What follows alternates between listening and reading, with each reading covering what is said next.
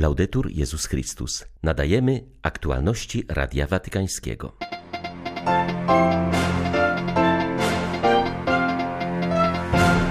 Technika nie może wyprzeć kontaktu międzyludzkiego, powiedział Franciszek na audiencji dla Papieskiej Akademii Życia.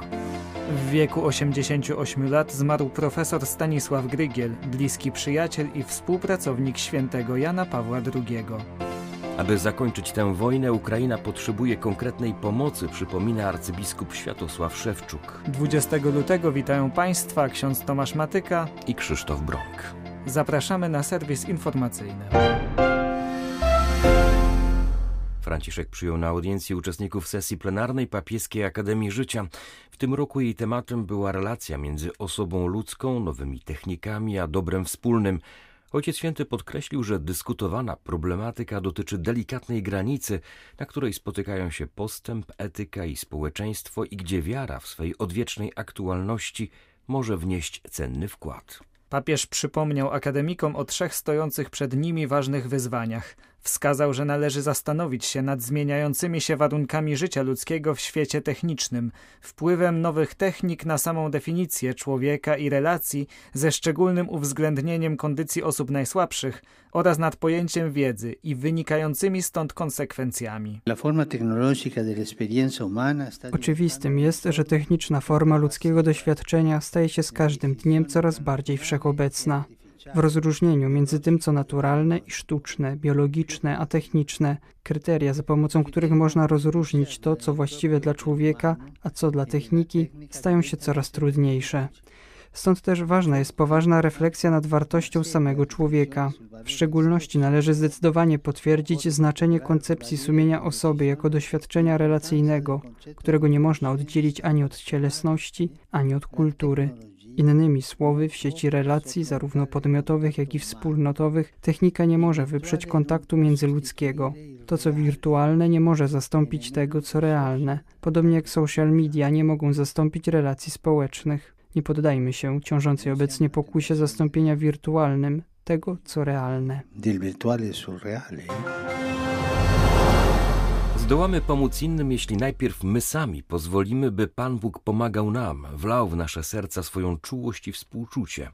Mówił Franciszek na audiencji dla przedstawicieli Kręgu Świętego Piotra, kościelnej organizacji charytatywnej. Jej członkowie posługują potrzebującym w Rzymie, a także pomagają zachować porządek podczas papieskich liturgii. Ich działalność porównał do postawy dobrego Samarytanina, potrafiącego okazać czułość zranionemu nieznajomemu.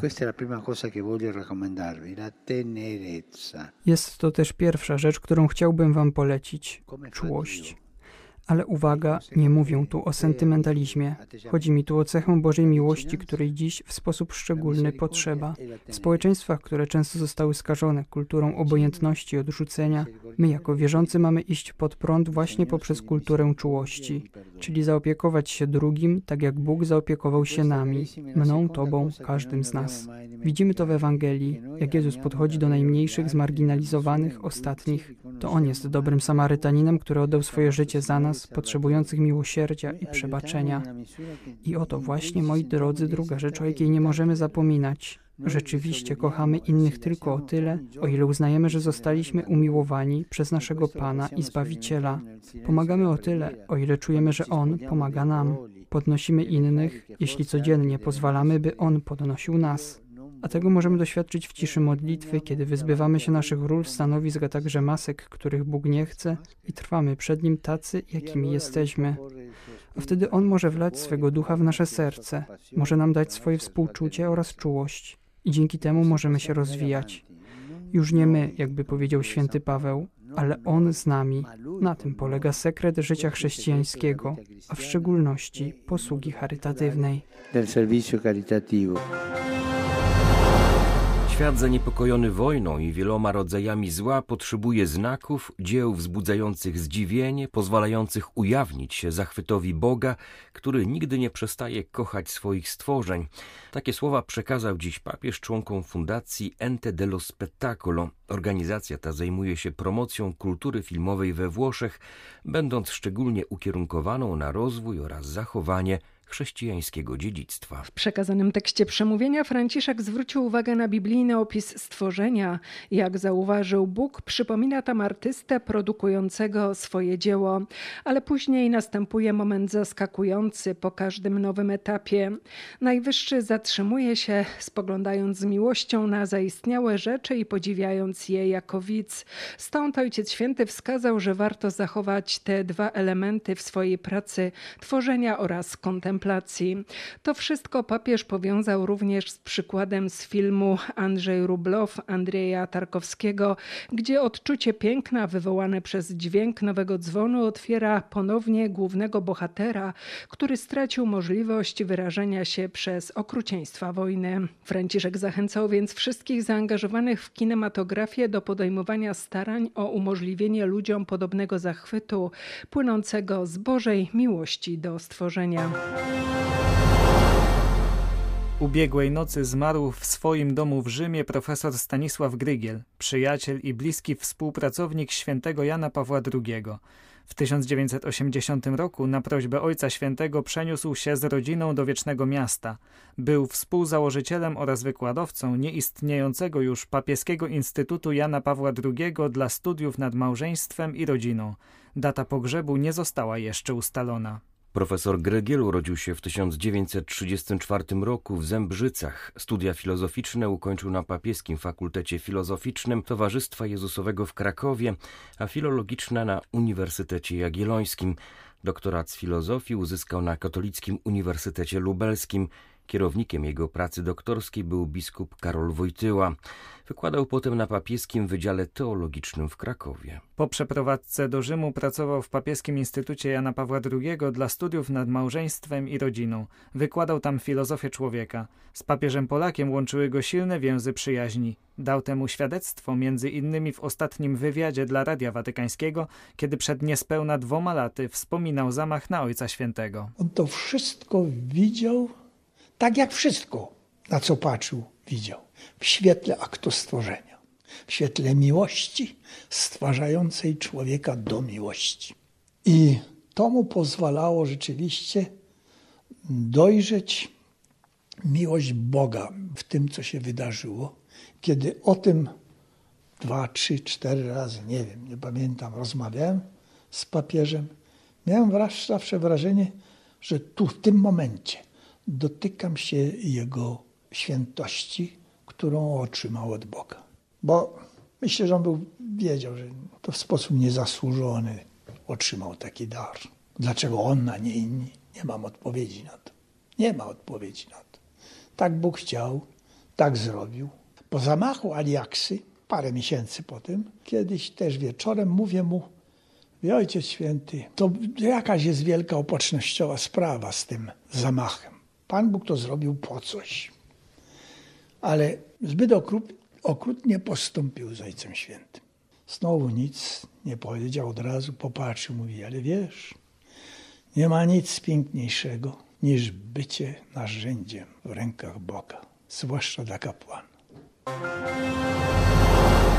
Amerykańska policja potwierdziła zabójstwo sześćdziesięciodziewięcioletniego biskupa pomocniczego archidiecezji Los Angeles. Znaleziono go w sobotę z kulą w klatce piersiowej.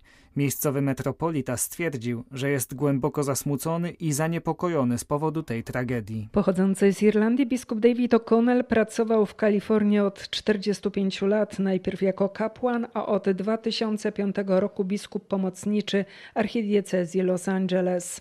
Arcybiskup José Horacio Gomez wskazał, że zawsze dążył do tego, by każde życie było chronione i cenione. Przypomniał, że biskup O'Connell znany był z pokojowego usposobienia oraz zaangażowania na rzecz ubogich, migrantów i ofiar przemocy zbrojnej. Metropolita Los Angeles zachęcił do modlitwy za zmarłego oraz za jego rodzinę w Irlandii. Kościelne źródła informują, że w miejscu tragedii zbierają się wierni, paląc świece i odmawiając różaniec.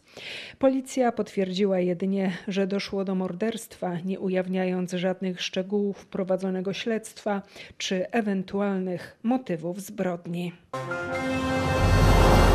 Mam naprawdę trudność psychologiczną w opuszczeniu miasta Kijowa nawet na chwilę, bo rzeczywiście odczuwam strach, że coś się stanie. wyznał arcybiskup Światosław Szewczuk, mówiąc na własnym przykładzie o nastrojach Ukraińców w tym wojennym czasie.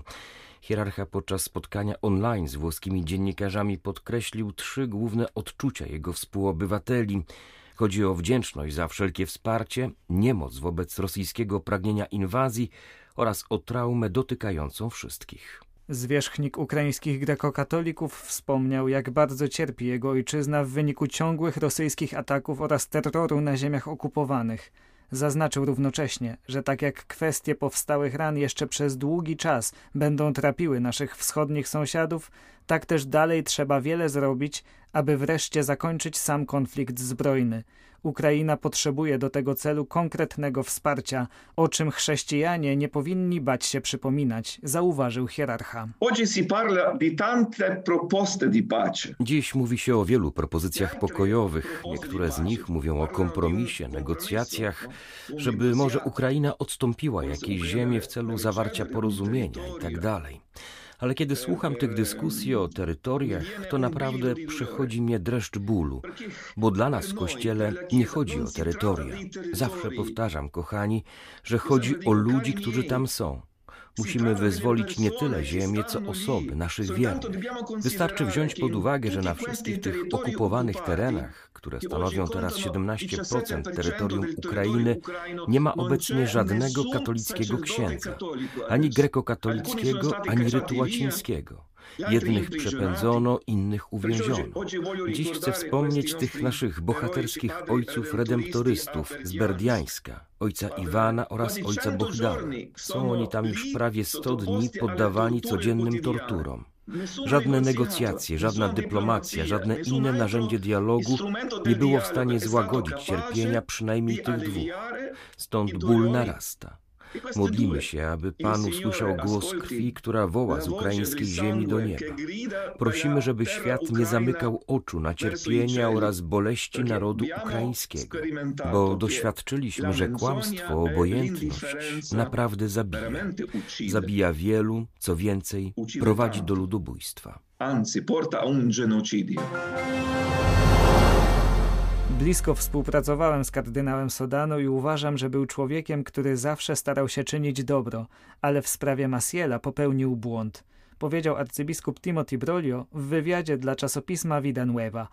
Amerykański biskup polowy, a od niedawna również przewodniczący episkopatu U S A, był sekretarzem kardynała Sodano. Zastrzegł, że kiedy zaczęto podejmować decyzje przeciw założycielowi Legionistów Chrystusa, nie było go już w Rzymie, ale wspomina, że kiedy pojawiły się pierwsze pogłoski na temat ojca Massiela, ówczesny sekretarz stanu przyjmował je z niedowierzaniem, ponieważ widział w nim dobrego człowieka, a jego zgromadzenie miało wiele powołań. Każdy może się pomylić i kardynał Sodano po Popełnił błąd, ale łatwo jest być mądrym po fakcie, dodał arcybiskup Broglio. Zapytany, czy nadużycia w Kościele to kryzys bez wyjścia, odpowiedział, że wyjście istnieje, ale trzeba zachować czujność i zadbać, by wszyscy, którzy pracują w imieniu Kościoła, wiedzieli, jakie są granice działań i słów i że wszystkich, a zwłaszcza dzieci, trzeba traktować z szacunkiem. Aby wyjść z tego kryzysu, trzeba przestrzegać zasad, a kiedy dochodzi do nadużyć, działa. Dodaje przewodniczący amerykańskiego episkopatu. Jego zdaniem przyczyną takich zachowań jest przede wszystkim słabość moralna, brak spójności. Jeśli wierzysz w to, czego nauczasz, to będziesz się starał unikać grzechu, dodaje arcybiskup Broglio. Były to aktualności Radia Watykańskiego. Laudetur Jezus Chrystus.